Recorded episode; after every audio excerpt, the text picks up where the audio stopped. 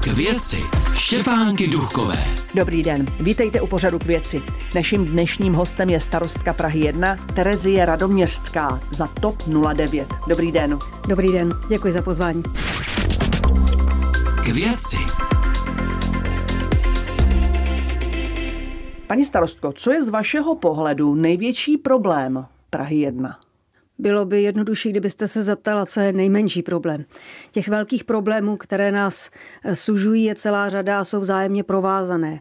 Ať už je to eh, velmi extenzivní turismus, ať už je to doprava, zejména transitní, která projíždí městem, Airbnb, alkoturismus, hluk, prašnost, eh, v podstatě všechny nešvary, které se vztahují do, k centru velkého města. Zmínila jste tu transitní dopravu. Jaký máte plán pro to, jak dostat transitní dopravu z centra? Tak městská část na tohle má relativně malý vliv, protože to spadá do gestce hlavního města. Ale my budeme vyjednávat s hlavním městem eh, to, aby se především, eh, a to je alfa a omega městské dopravy, aby se konečně dokončil městský okruh ale přirozeně se budeme snažit také s okolními městskými částmi vytvářet tlak na hlavní město, aby ty objízdné trasy eh, centra města, nejenom Prahy 1, ale i Prahy 2, části Prahy 5 a tak dále, aby byly eh, jaksi zprovozněny pokud možno co rychle, ale musí tam právě docházet k debatě s těmi okolními městskými částmi. Já bych nerada, abychom se dopouštěli podobné chyby, jako se to stává často, eh, že si budeme hledět jenom vlastního dvorečku a co je za plotem nás nezajímá. No, protože je jasné, že okolní městské části nebudou chtít, aby místo přes Prahu 1 jezdila transitní doprava jenom přes ně. Tak jak, jak to chcete vymyslet? Ta transitní doprava eh, principiálně by ve, uvnitř města neměla vůbec co dělat. My to můžeme omezovat eh, tím způsobem, že uvnitř, uvnitř města omezíme parkování, eh, že omezíme eh, rychlost již se tam projíždí a podobně. Takže jsou to takové ty restriktivní nástroje, které když to řeknu ošklivě, vlastně komplikují život těm, kteří hlavní město projíždějí napříč, tak říkajíc. Mluvíte o snížení rychlosti, ale já, jak znám Prahu 1, tak tam ani není kde jezdit rychle. Jak to máte tedy konkrétně vymyšleno? Tak já zaprvé tohle nechávám na odbornících, protože já nejsem odborník na, na dopravu, ale eh, ty možnosti jsou eh, samozřejmě dány tím, že například můžeme snížit rychlost na 30 km v hodině eh, v takových těch oblastech, kde se stále ještě projíždí relativně rychle a jsou to ty transitní trasy.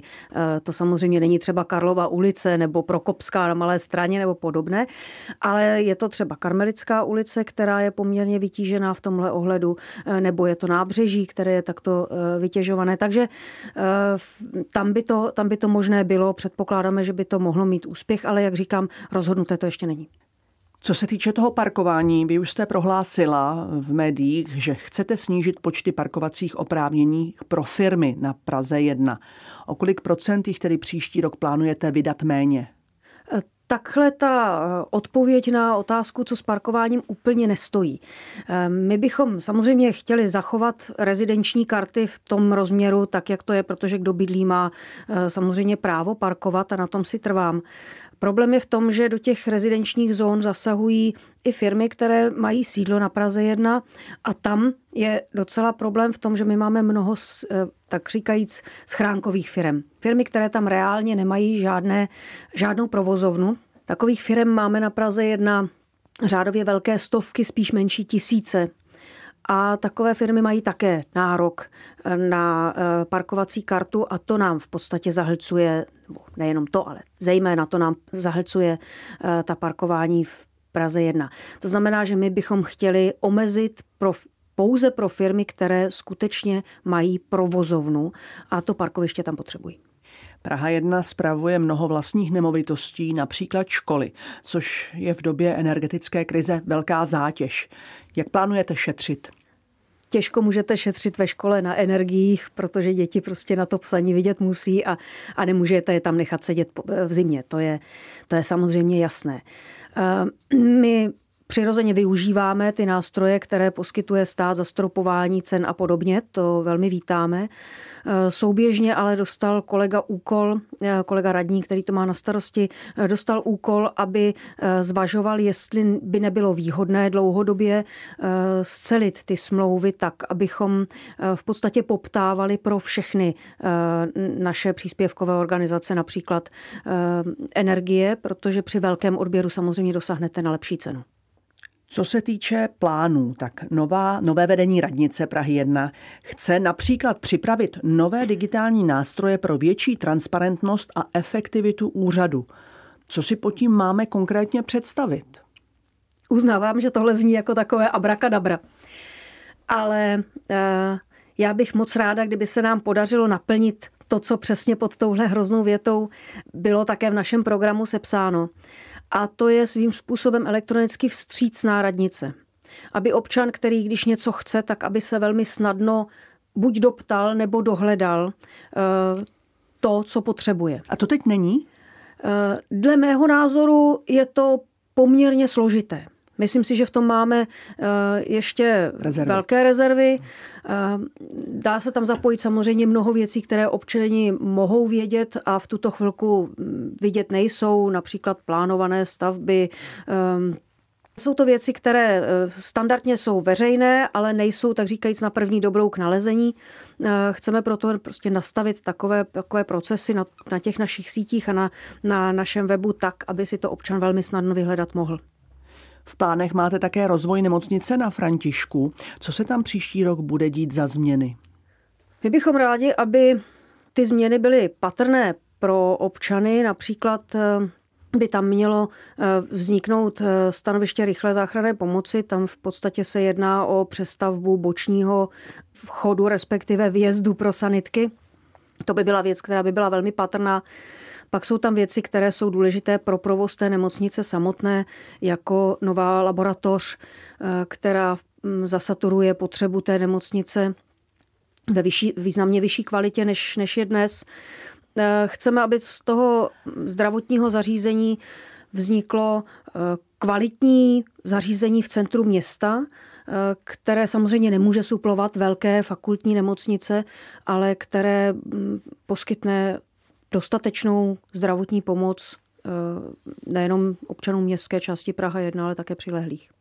Praha má ve svém klimatickém plánu zavedení mýta pro vjezd do centra města. Vy jste pro zavedení takového mýta?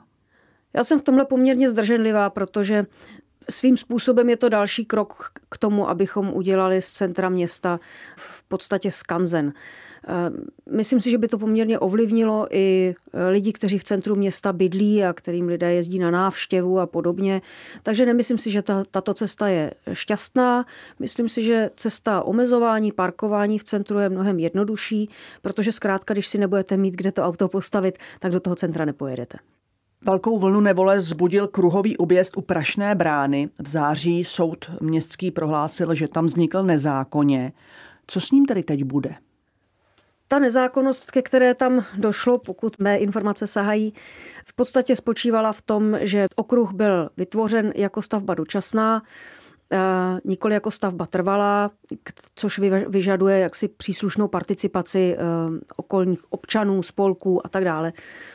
Co s ním bude? Eh, v zásadě jsou dvě cesty.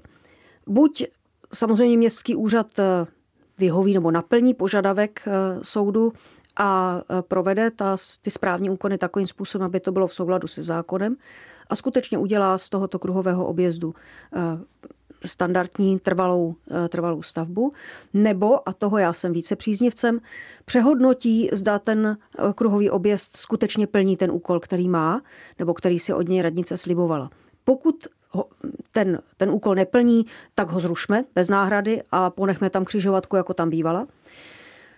Pokud ten eh, úkol plní, tak ho samozřejmě ponechejme, protože plynulost dopravy je důležitá, ale já bych byla velkým příznivcem toho, abychom se podívali na estetiku zpracování, protože to si myslím skutečně před Prašnou bránu nepatří. Kruhový objezd typu předměstí.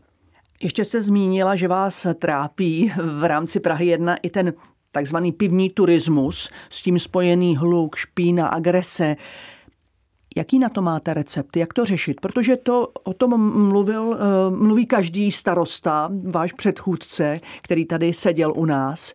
Jaký na to máte recept vy? Bodeď by o tom každý starosta nemluvil, když je to tak závažný problém, který naše občany trápí. My na to máme v zásadě eh, recept, když to zcuknu, eh, cukr a byč.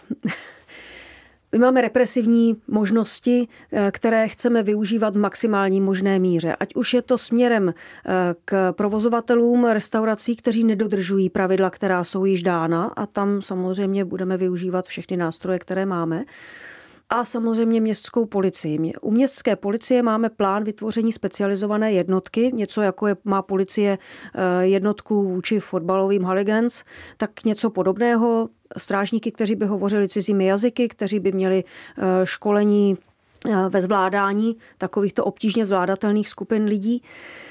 Taková jednotka by měla vzniknout. Je to samozřejmě pod hlavním městem, ale my jsme připraveni se na její tvorbě a především na jejím financování velmi významně podílet. A pak je samozřejmě ta druhá stránka věci, jak říkám, ten cukr. Ehm, my se budeme snažit těm eh, restauračním zařízením nebo těm provozovnám, která eh, důsledně dodržují ta pravidla, která eh, městská část a hlavní město vydali, tak jim vycházet vstříc, ať už se bude jednat například při prodlužování nájemních smluv, pokud jsou v nájmu města a podobně. Paní starostko, děkuji, že jste přišla do pořadu k věci. Naschledanou. Já děkuji za pozvání. Naschledanou hezký den. Naším dnešním hostem byla starostka Prahy 1 Terezie Radoměřská za TOP 09. To je pro dnešek vše, těším se příště. Naschledanou. K věci.